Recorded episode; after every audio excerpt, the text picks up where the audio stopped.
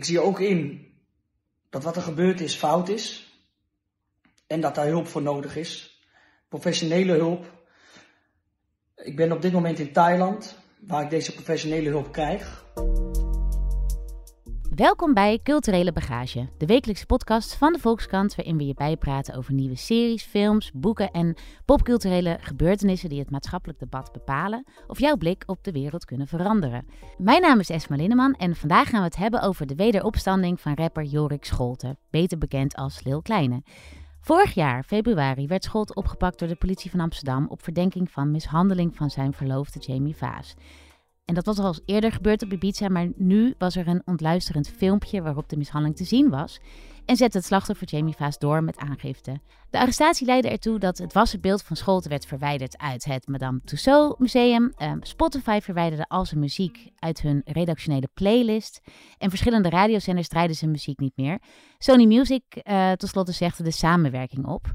Maar nu, precies een jaar later, is Lil Kleine terug. Afgelopen vrijdag bracht hij samen met rapper Boef de single Herinnering uit, waarin Lil Kleine uithaalt naar de vrouw die hij mishandelde. Al die cash op mij, dat komt al lang van pas. Ik vraag me af waarom het zoveel moest komen, schat. Of dit alles hiervoor nodig was.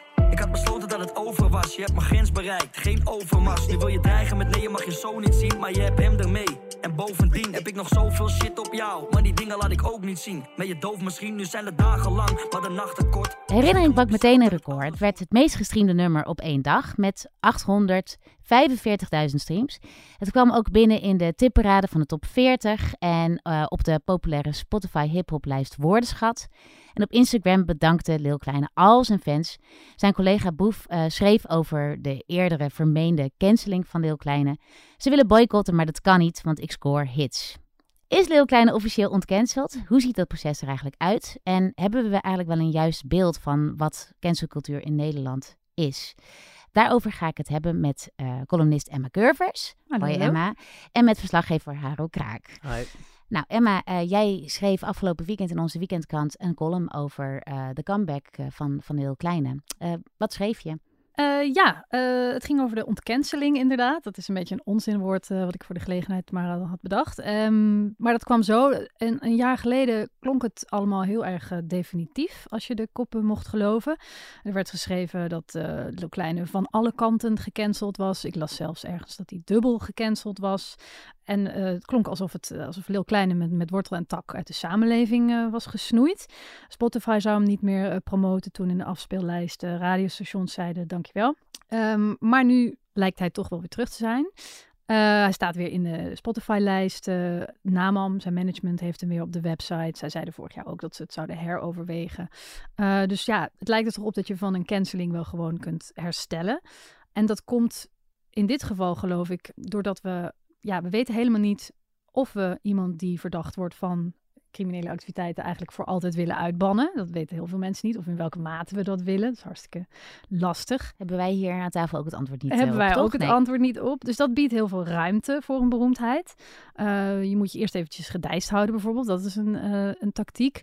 Maar in dit geval wordt er ook gebruik gemaakt van hoe mensen denken over huiselijk geweld. En dat vind ik uh, hier zo kwalijk aan. Omdat heel veel mensen denken dat kijken liever niet naar huiselijk geweld. Er wordt wel eens gezegd dat we in Nederland hele dikke voordeuren hebben. En dat klopt geloof ik wel. En mensen denken ook graag dat waar twee vechten hebben twee schuld. Dat is altijd zo'n hele ja, domme uitspraak, vind ik. Maar een zo denken kwestie. Over privé-kwesties. Ja. Ze zien het graag als een privé-kwestie. En je ziet dat in de PR-campagne van Kleine wordt er een beetje gebruik gemaakt van die van dat mechanisme, van die reflex van mensen om huiselijk geweld weer in de privésfeer te plaatsen. Dus hij schrijft bijvoorbeeld op Instagram: In die relatie is het slechtste van ons beiden naar boven gekomen. Ja, dan zouden we natuurlijk wel graag zien dat, dat het woord ik uh, in, zo'n verklaring uh, ook naar, naar boven komt. Maar hij vestigt de aandacht op de relatie. En dat is heel handig, want dan kunnen wij weer denken: oh, oké, misschien uh, zit er weer wel twee kanten aan het verhaal. Misschien gaf ze wel aanleiding. Zij is ook niet de makkelijkste, et cetera.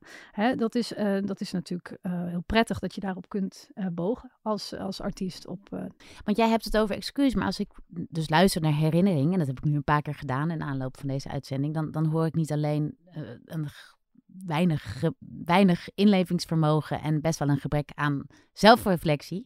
Maar ik hoor eigenlijk nog meer. Ik hoor gewoon een, een tegenaanval. Ja, precies. Ik Dus- hoor iemand zeggen van, eh, nou, ik heb ook nog wel shit op jou.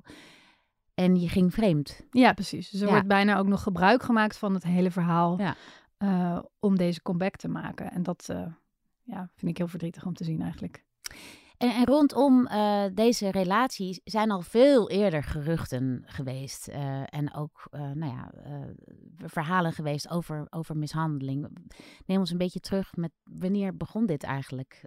Zeg maar de berichtgeving over Joris Scholt en Jamie Vaas. En dat er in hun relatie sprake zou zijn van geweld.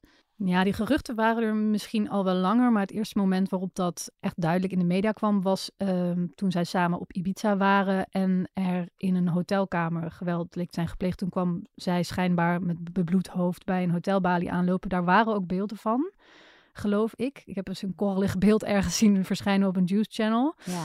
Maar toen kwam het voor het eerst echt in het nieuws van er, gebeurt, er gaat hier iets mis.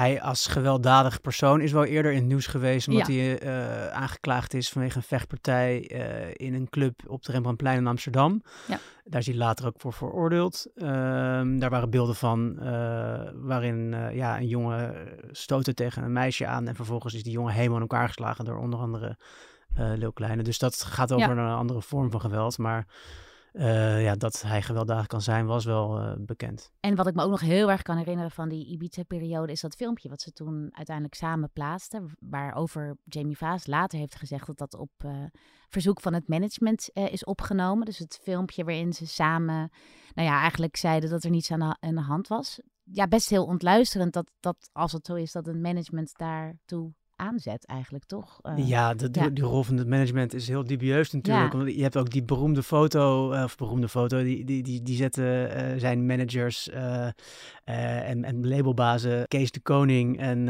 en Vincent Petty online van dat, ze, dat ze bij hem op Ibiza op bezoek waren. Allemaal een middelvinger naar de lens en ja, fuck jullie allemaal, wij gaan gewoon lekker door met Leo Kleine was de boodschap. ja.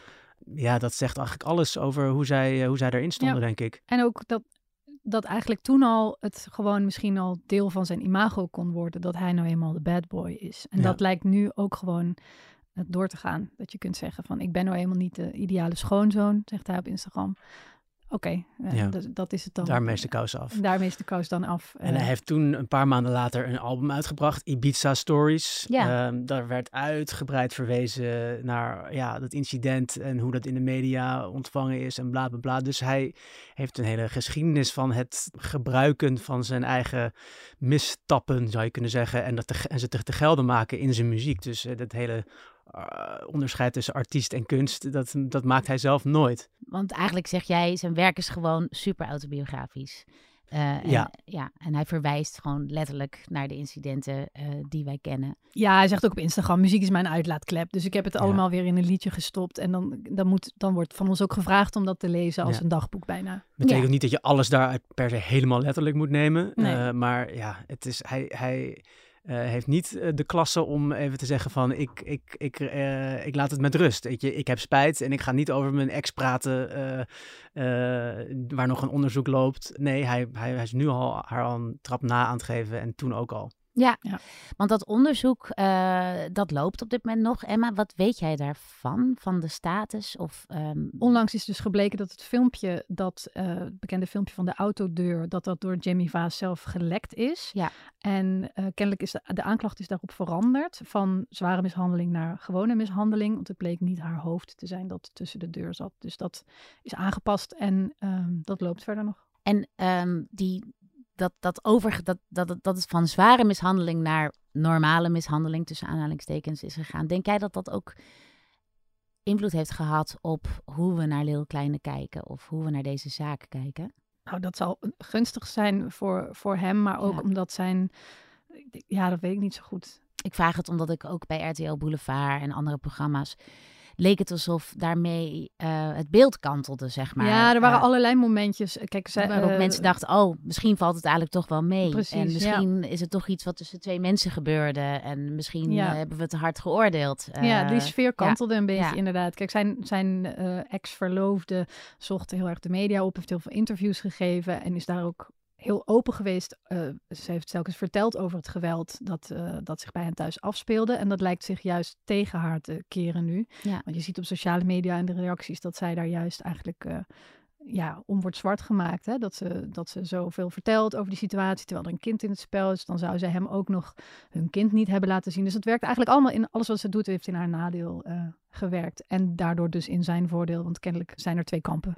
Ja, en nou begreep ik dat uh, zijn muziek uh, door de grote radiostations nog niet wordt gedraaid. Maar kun je toch zeggen dat hij ontcanceld is? Hoe, hoe kijken jullie daarnaar? Haro gaat dit ja. voor jou in perspectief uh. Ja.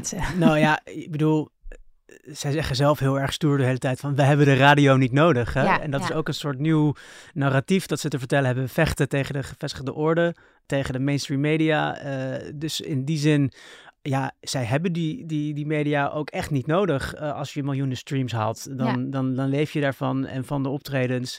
Uh, dus in die zin heb je jezelf dan uh, wel ontcanceld. Maar als je dan alsnog niet in de reguliere media verschijnt, ja, dan, dan, dan, dan leef je onder een soort halve boycott. Ja, ik weet niet hoe je dat moet noemen. Nee. Ja, maakt het voor hen uit?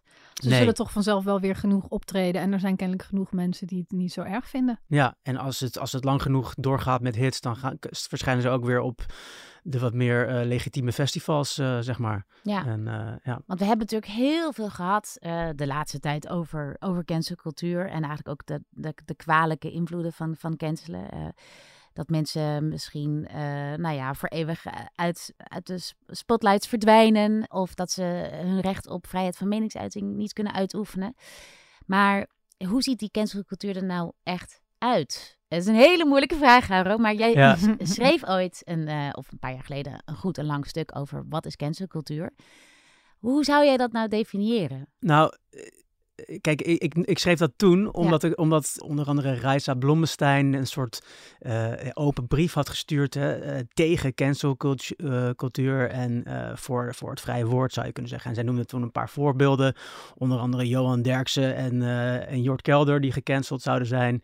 En ik nam ja, eigenlijk die brief, dat die een kopie was van een Amerikaans initiatief, die nam ik eigenlijk als, als, als aanleiding om, om die cultuur eens te beschrijven. Ja. En het grappigste daaraan was, om mee te beginnen, was dat die voorbeeld die zij noemde totaal niet cancel, cancels waren, zeg maar, Nee, gecanceld nee. waren. Jort Kelder werd vervolgens op één uh, presentator. Uh, zij werd zelf steeds bekender en radicaler. Uh, en, Jor, Johan, Johan Derksen weet ook hoe het is ja, afgelopen. precies. Ja, die heeft ook gewoon nog zo'n programma en, Ja. en goed gevulde reclameblokken en alles. Ja, ja. Maar uh, dat er een cultuur is waarbij mensen elkaar heel erg moreel uh, de maat nemen, uh, dat, dat, dat is er zeker. En vaak zijn dat ook inderdaad oproepen tot boycotts.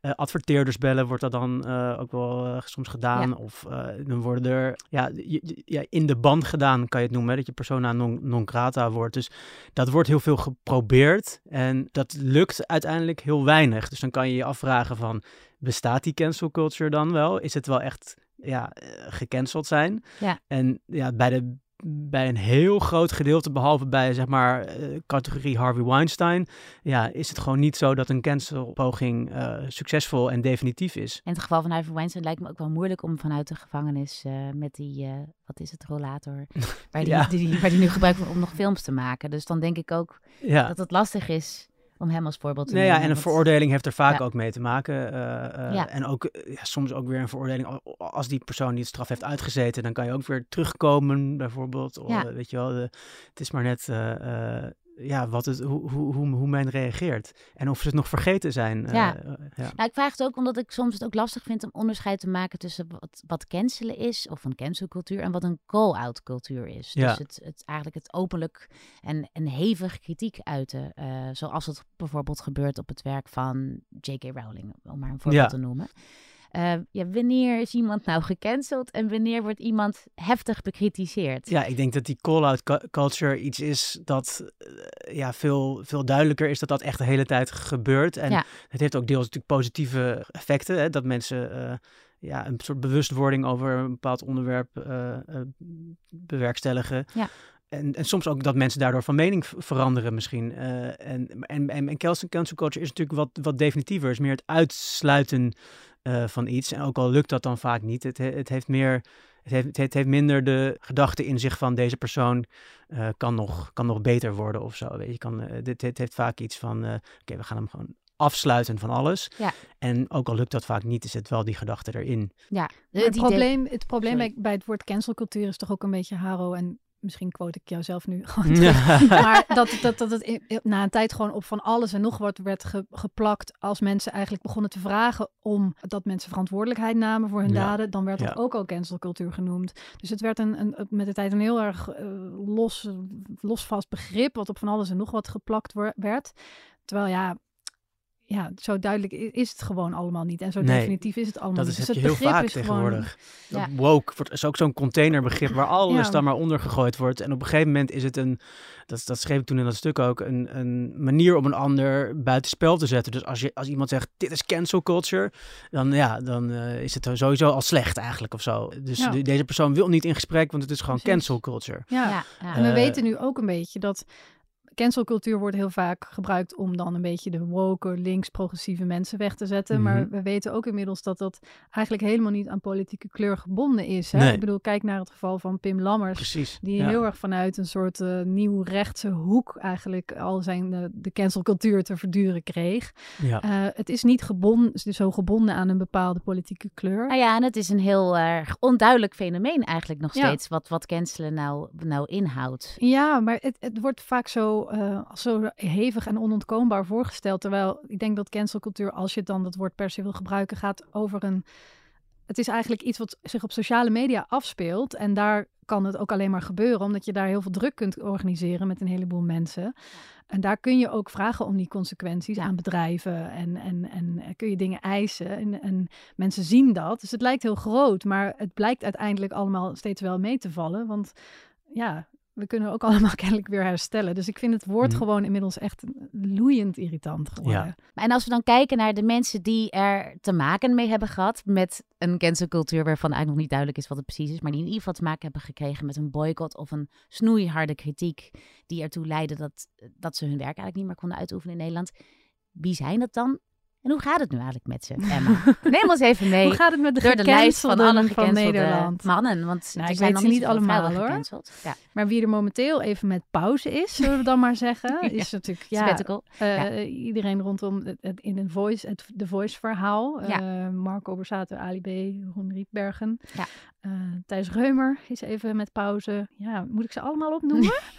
Nee. Ja, en, maar- het zijn, ik, ik denk ook dat dat, dat, dat het ons nog zou kunnen verrassen als het niet tot een veroordeling komt. eh, zien we ze misschien ook wel weer terug. Deze mannen zijn, die je net noemde, Marco Borsato en Ali B., die zijn nog niet terug in de schijnwerper. Sterker nog, ik, ik weet eigenlijk niet zo goed waar ze zijn. eh, op Het. OM eh, Ja. onderzoekt eh, deze zaken. Ja. Eh, dus er zijn, er zijn aangiften gedaan eh, bij Ali B. Drie, eh, drie aangiftes en bij Marco volgens mij Ja. één. Maar er waren meerdere meldingen nog gedaan naast die aangifte. En dat wordt onderzocht. En er zou volgens mij begin eh, dit voorjaar zou daar eh, meer nieuws over volgen. En eh, nou heeft eh Lil Kleine deze plaat samen opgenomen met Behoef. Dat was ook iemand die in ieder geval zelf vond dat hij gecanceld was. En in ieder geval een paar weken is eh geboycott door de grote zenders bijvoorbeeld. En een ander voorbeeld is misschien ook Bilal, die ook een tijdje uit de running is geweest. Maar wat je dus ziet bij dit soort sterren is dat ze ook op een gegeven moment toch weer terug kunnen komen. Of ontcanceld worden. En hoe ziet dat proces er dan uit? Eh, ja, nou, bij, bij Bilal Wahib eh, was het natuurlijk wel interessant om te zien. Dat, hij was een van de eerste, denk ik, in Nederland die zo snel echt eh, gecanceld werd. In Ja. de zin van dat er heel veel stapjes binnen, binnen een dag, geloof ik, al genomen werden. Ja. Hij werd, zijn Instagram-account werd van hem afgenomen en hij kreeg een levenslange ban. Nou, dat heeft dus te maken dat hij het eh, beleid, eh, het, het, het, natuurlijk bloot, dat hij die regels overtrad. Vervolgens kwam Topnotch al heel snel met een statement dat ze, dat ze hem niet meer zijn muziek gingen uitbrengen. Ehm, dat deden ze eerder ook helemaal niet toen er eh, gedoe was over vele van hun andere eh, artiesten. Ja. Dus dat was, dat, dat, dat, Dat had, was opvallend. dat was heel opvallend. Eh, en vervolgens ja, was het de vraag van wat gaat Bil- Bil- Bilal Wahib doen? Die zat, toen al vrij snel in een talkshow, ik geloof op één. En daar had hij ja, eigenlijk een soort rampzalig verhaal. Tafelgesprek ook. Ja. waar- Waarin hij niet goed ook liet zien dat hij het zielig vond voor de jongen die zijn geslachtsdeel had laten zien. Ja. En toen heeft hij toch wel eventjes een flinke pauze of sabbatical genomen. Is hij waarschijnlijk enorm aan zichzelf gaan werken. En toen zag je het, het, het terugkom-offensief. Grote interviews eh, in, eh, Volkskrant Magazine. in kranten en in, op tv. Mhm, ja. ja. En een, een klein optredentje hier en daar. Hij, hij ik weet nog dat, dat hij toen uh, op Paradiso, in Paradiso een, uh, een soort surprise optreden had tijdens een feest. Ja. En dan, uh, ja, dan kan je toch ook een beetje je, je, je, teen in het water dippen en kijken wat de reactie is als mensen onverwacht opeens Bilal Wahib voor zich zien. Nou, dat was redelijk positief. Dus de, de, volgende keer gaat hij een iets groter optreden doen. Leeuw Klein heeft dat nu ook zo gedaan. Even bij vrienden een keer een optreden doen bij SFB ook weer een interessante keuze, want die hebben hun eigen uh, verleden uh, met um, uh, een veroordeling op het vlak van een minderjarig meisje seks mee gehad hebben en die beelden daarvan verspreid. Dus dat is, dat is zo'n hele strategie die je dan dus ziet. Uh, ze, ze, ze komen langzaam terug, doen vaak een hele mea culpa. Uh, de ene doet dat meer uh, gemeend dan de ander. Want nu bij Leo Kleine zie je eigenlijk dat er niet, niet een serieuze mea culpa is. En sterker nog, hij en Boef gebruiken de, dat bad boy imago en, en zette het nog eventjes aan. En uh, Boef, uh, ja, die, die geeft eigenlijk een soort platform aan, aan Leeuw Kleine. Maar die, die gebruikt de controverse die daaruit komt ook weer voor zijn eigen plaat. Ja, en... maar dit is toch een beetje ook het probleem. Want we gooien nu het geval van Bilal Wahib eigenlijk op één hoop met dit verhaal over Leeuw Kleine. Terwijl ik vind die zaken helemaal niet vergelijkbaar. Omdat bij Bilal ging het er echt over het was iemand die een domme fout had mhm. gemaakt. En heel veel mensen, dat merkte je ook al gelijk in de reacties, vonden dat een domme fout en vonden dat hij een tweede kans verdiende als hij berouw toonde. Dat, dat gebeurde vervolgens. En dat voelde logisch. Het voelde niet alsof hij daar zijn carrière voor zou moeten opofferen. Dat wat daar, die, die sfeer eh, steeg daarop. En dit nou, er waren ook wel heel veel mensen die, die er wel heel erg aanstoot aan namen hoor. Ik denk dat, ja, dat oké, maar het, in onze het was een ander geval. die gedachten er wel waren. Maar, het was een ander geval. En, en, en, en deze kwesties met Lil Kleine, het gaat over partnergeweld. Het is een heel ander, heel ander geval. En, en, en ik heb, ja, je ziet hoe rommelig het begrip is, zeg mhm. maar. Ja, ja. zeker. dat allemaal onder cancelcultuur vegen. Nou ja, ik dacht juist dat Bilal ook wel een voorbeeld was, omdat ik dan weer denk dat als het gaat om minderjarige kinderen, dat dan de publieke opinie soms snoeihard kan zijn. Dat zagen we ook bij Pim Lammers. En daarom vond ik hem er ook wel weer wel bij passen. Tegelijkertijd denk ik dat als het gaat om, om partnergeweld, dat, uh, de, de, dat het oordeel uh, ja, laten we heel erg hebben. Uh, partnergeweld. Partnergeweld, ja. ja. Volgens mij ben jij gewoon heel kwaad hierop, toch? Nou ja, kijk, ik, ik vind niet dat we te lang over Bilal moeten hebben, omdat uiteindelijk zitten we hier vanwege de ontkenseling van Leeuw Kleine. Zeker, de, ja. De, uh, de terugkeer van Leeuw Kleine. En, en, dat bestaat volgens mij bij de gratie van een cultuur en ook in de muziekindustrie, waarbij we gewoon graag wegkijken om het geweld dat uh, vrouwen wordt aangedaan. Ja. En uh, dat gebeurt nu weer. En dat, dat vind ik gewoon heel erg verdrietig. Ik bedoel, um, Kijk, een goed excuus, uh, zoals Bilal dat deed, heeft een aantal uh, aspecten. Hè. Ik heb daar ook ooit over geschreven. Je moet zeggen, het spijt me. Je moet verantwoordelijkheid nemen. Je moet ook erkennen wat er mis is gegaan. En je moet daar consequenties aan verbinden. En die laatste dingen zie ik nu helemaal niet. Uh, dus je moet bijvoorbeeld erkennen dat partnergeweld een enorm probleem is in Nederland. Ik heb daar vrijwel geen gesprek, geen goed gesprek over gehoord. Het ging heel even vorig jaar ging het over partnergeweld, toen dat filmpje er kwam. Um, het, het, ik denk dat het, het idee van cancelen en ontcancelen, waar we het nu over hebben, dat geeft een beetje het idee dat in de tussentijd we met z'n allen erover eens zijn geworden van, oh, dan, dan is er een soort vergeving en een zinvol gesprek geweest. Dat is er helemaal niet geweest. Nee. Uh, dit probleem is, is, is er nog. Een op de vijf vrouwen maakt dat mee, partnergeweld. Er blijven ook gemiddeld 43 uh, eh, vrouwen per jaar worden er vermoord in Nederland, waarvan meer dan de helft van de vrouwen door de partner. Dus dit is een structureel probleem in Nederland. Uh, eh, 1,2 miljoen mensen krijgt jaarlijks te, te, maken met fysiek geweld in huis. En daarvan is ook uh, eh, 60% partnergeweld.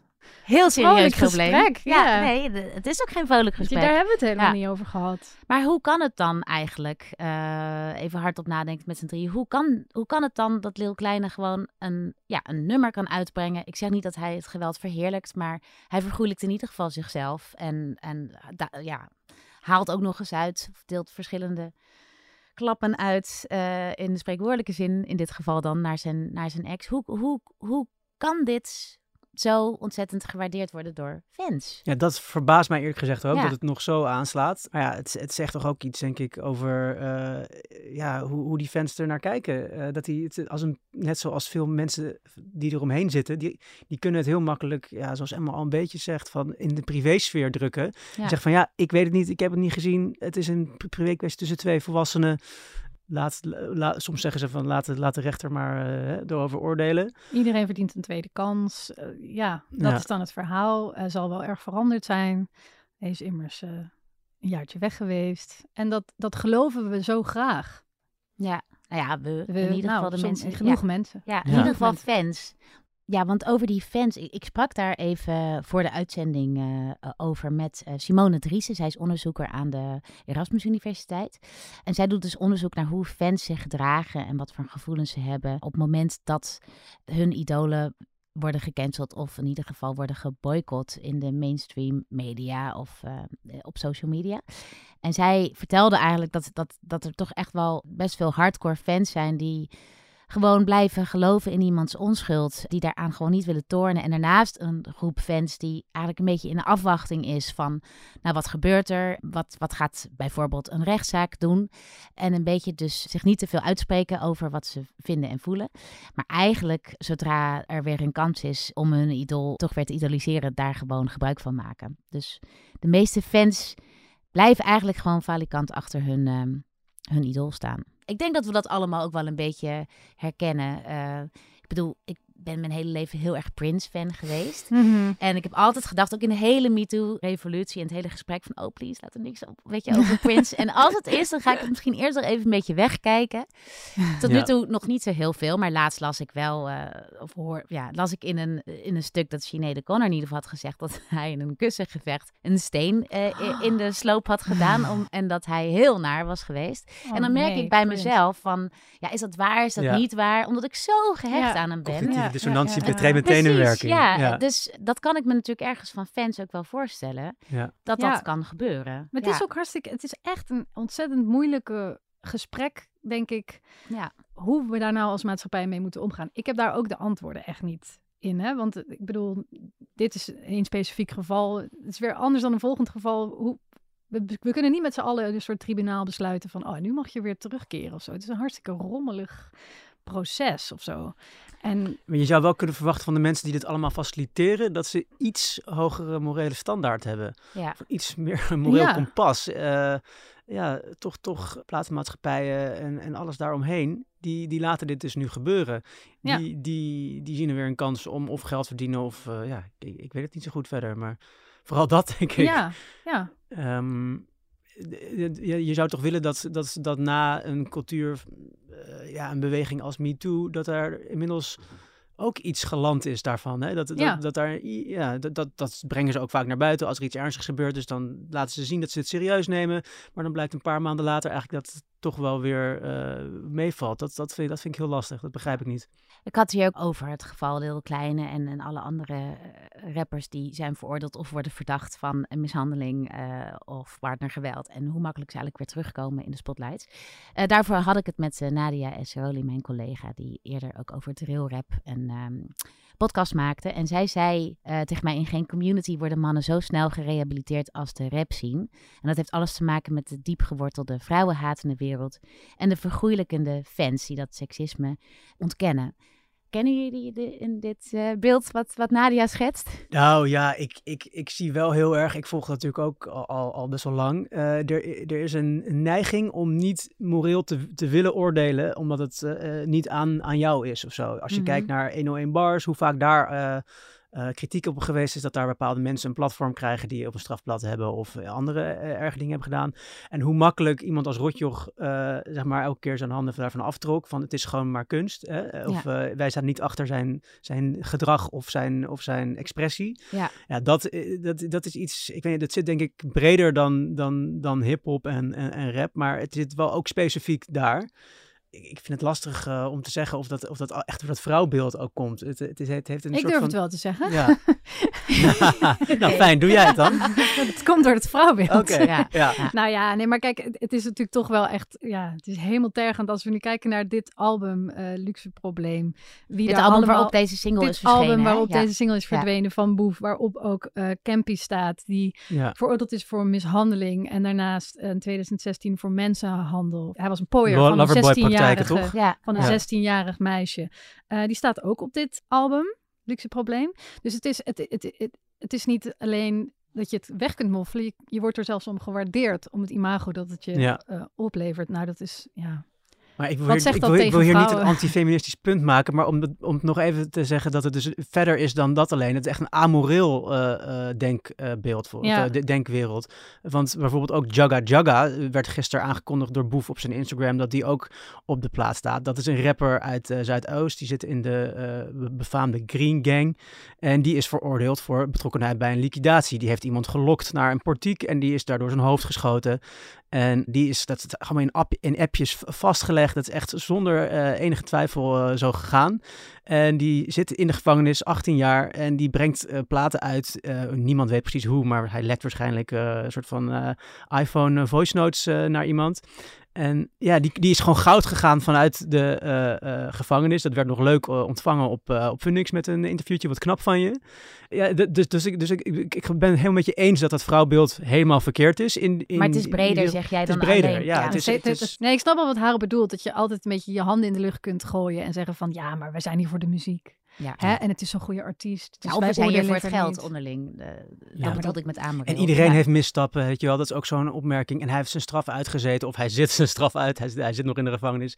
Weet je wel. Dus dat soort gedachten eh, ja, zie je heel veel, die, die, die, die patronen. Ik vind het zo lastig als mensen mij vragen van... Ja, maar verdient niet iedereen een tweede kans? Hoe moeten we dan met dit soort artiesten omgaan? Dan weet ik ook gewoon geen antwoord. Nou ja, zelf heb ik ook het idee eh, dat mijn eigen, eh, eh, eh, nou ja, moet ik het zeggen, ongenoegen hierover. Dat is, staat voor mij heel erg in verband met een zekere straffeloosheid die we in de hele samenleving hebben ten opzichte van geweld naar vrouwen. Ja. Dus dat moet ook op, dat moet beter gaan. En dan pas kunnen we misschien die, ja, nou, ik weet het niet, dit, dit soort vormen van artistieke vrijheid ook weer terug. Het staat zo één op één met het feit dat we nog steeds als hele samenleving wegkijken van geweld. Mhm. Je zou hopen dat, die, dat Ja. die fans Ja. ook eh, inzien dat het, dat het niet heel sympathiek is. Dat, dat, dat, hoe dat imago van Lil Kleine in zijn muziek wordt uitgevent. En nu gewoon, Ja. ja, hoe die zijn, hoe die zijn, zijn ex eigenlijk eh, ja, een trap nageeft. Ja. Dat, ja, er zitten zoveel nage kantjes aan. En hoe ze daar ook, zeg maar, echt, eh, ja, hoe, hoe ze er echt marketing van maken, zeg maar. Je, je prikt er zo doorheen, maar toch werkt het op een of andere manier. Dat, dat, dat, vind, dat vind ik heel teleurstellend over die fans. Maar dat, dat gaat misschien ook erom dat het allemaal hele jonge eh, eh, luisteraars zijn. Vaak eh, ja, tussen de, de, de 12 en 16, denk ik. Maar misschien is het dus ook niet helemaal aan die fans als ze zo jong zijn. Eh, Ja. Ik bedoel, toen ik die leeftijd had, zat ik ook naar gangsterrap te luisteren. En later dacht ik ook, waar heb ik naar zitten luisteren? Maar ik bedoel, dat hoort natuurlijk ook ergens bij misschien een puberteit om die grens op te zoeken. Ja, Dus bij wie ligt wel de verantwoordelijkheid, mensen? bij de platenmaatschappijen. Ja, Om, om het gesprek te openen, bedoel je? ja. Ja, om te voorkomen dat, dat, dat dit gebeurt. Dat we een jaar na eh, dat filmpje gewoon een comeback zien van iemand die officieel wordt verdacht van mishandeling. En of dat nou zware mishandeling is of, nou ja, eh, normale mishandeling. Ik weet niet hoe dat juridisch eh, het juiste woord ervoor is. Maar om, om dat, om te voorkomen dat zoiets nog een keertje gebeurt.